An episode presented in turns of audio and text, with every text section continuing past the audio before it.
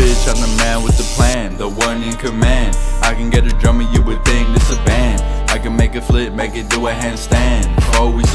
Yeah, I was surprised, like with this whole like Kevin Samuels popping off on uh, Instagram with you know Nicki Minaj and stuff. I gotta tell you, I was actually waiting to talk about this part, man, because like Kevin Samuels, man, he's he's been like popping off on mainstream media. Like now he's confirmed mainstream after like the interview with Nicki Minaj, man. Like, dude, the, the dude is like killing it, man. I, I feel like he's been mainstream before that because of this um like how we were saying before, even off camera and even as we were just talking about earlier, as far as with the media, the media will help you in so many different ways and shape and forms you don't even realize it. All of the reposts of his live streams that he have, just certain little clips that makes him popular.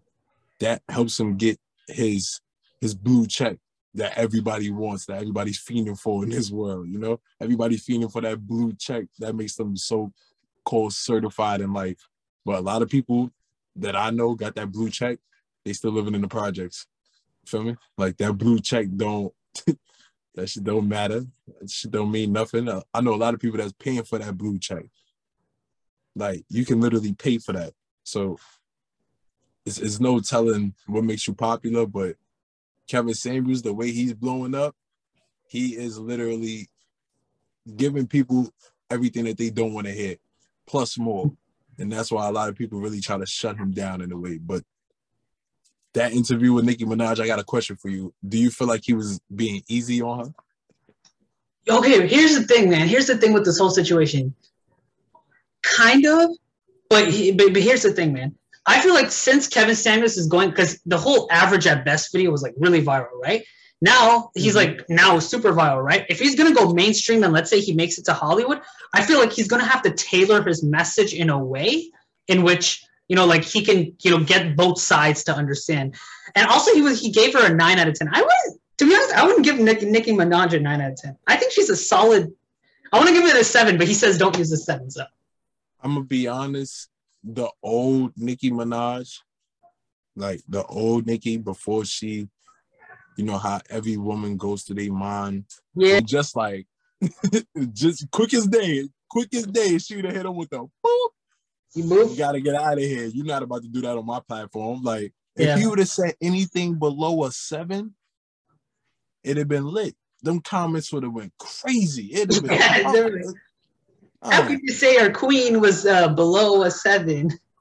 He would have rated her six or six point five. It'd have been lit. It'd it'd have had you like, huh? It'd have had people like, what? Oh, nah, yeah, he's canceled the whole entire quote unquote Barbie clique or whatever the case may be, it, it'd have been quiet for them. Quiet. They'd have been on his body. Yo, yeah, you bugging out, bro. You said yeah. she what?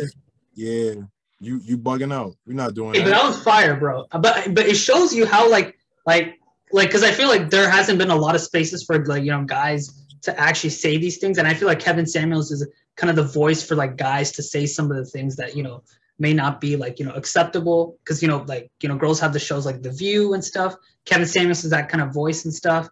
Do you think he's like kind of changed? Uh, I mean, do you think he, he's kind of like changed a lot of lives? Because I think and it's also proven that he is because he got like 30 to 40 couples married, which is amazing, man. I feel like he's changing lives for the better. I feel like he's he's doing the work that a lot of a lot of parents wish that they would have had done at the time. Yeah. Not not to say that any parent is feeling like that they didn't raise their child in a in a correct way because they did it in the in a manner that they understood and, and to their best ability and to their best knowledge and wisdom, you know. But I feel like he's speaking to the young youth right now. He's not talking to the people that's in his age category. He's talking to the people that's in my category, the the 20 and lower and yeah and from basically. yeah you feel me from from 30 and lower you feel yeah. me because he he he always say once you 40 or 50 or whatever his rate is is quiet for women which i feel like is not true oh yeah I always feel like, I always feel like you got at least to 50 60 you feel yeah. me because after 60 most of the time you don't want to be bothered even when you're 50 i know most most men don't even want to be bothered because, as you can see from our grandfathers and grandmothers, they don't want to be bothered by us half of the time. So, what makes you think they want to be bothered by their significant other half of the time? You know? Yeah. Because I feel like there's there's not a lot of like you know like fathers to like you know you know like keep you on your track. I feel like Kevin Samuels is like the father to like keep you on your track because let's be honest people are like why don't you go talk to your fathers and a lot of people don't have fathers in america so and, and, and you kind of bring back you know like because we're trying to work in order for society to function men and women have to work together i feel like kevin samuels is really trying to you know you know bring that together he's at least doing his best to and you know it, it might be better for the communities out there i feel like he's he's preaching and a lot of people don't know how to accept it. A lot of people don't like to be preached to, and that's the problem. A lot of people feel like when they're being preached to, they're being told that they're wrong at the end of the day. But nine times out of ten, it's not that. It's just for you to get the message and the wisdom and the knowledge out of it. A lot of people don't know how to embrace a message, and that be the problem. Yeah, it, it, and I feel like uh, he's very direct. It, it may seem like he's being rude, but I think he does it out of love though like he does it he does it out of love because he wants to see you know that you know family household he wants to see you know uh, fathers being together he wants to see people getting married like he he wants to help so i think mm-hmm. it, it, a lot of people a lot of people are like oh well why i mean why why doesn't he tone it down here's the thing the girls the the, the women they call into his show so if yeah. and that's how he treats his platform. He treats it like his home because most of the time he is home. like well, he is he's the homie. He, he, he's home. So it's like I'm not gonna let you talk to me like that. And you're on my platform while I'm in my house.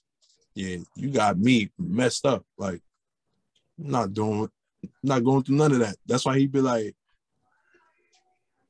damn, what's his phrase? Big Shirley. Big Shirley yeah. can't fit in here. Like all of those jokes is, is all for the media.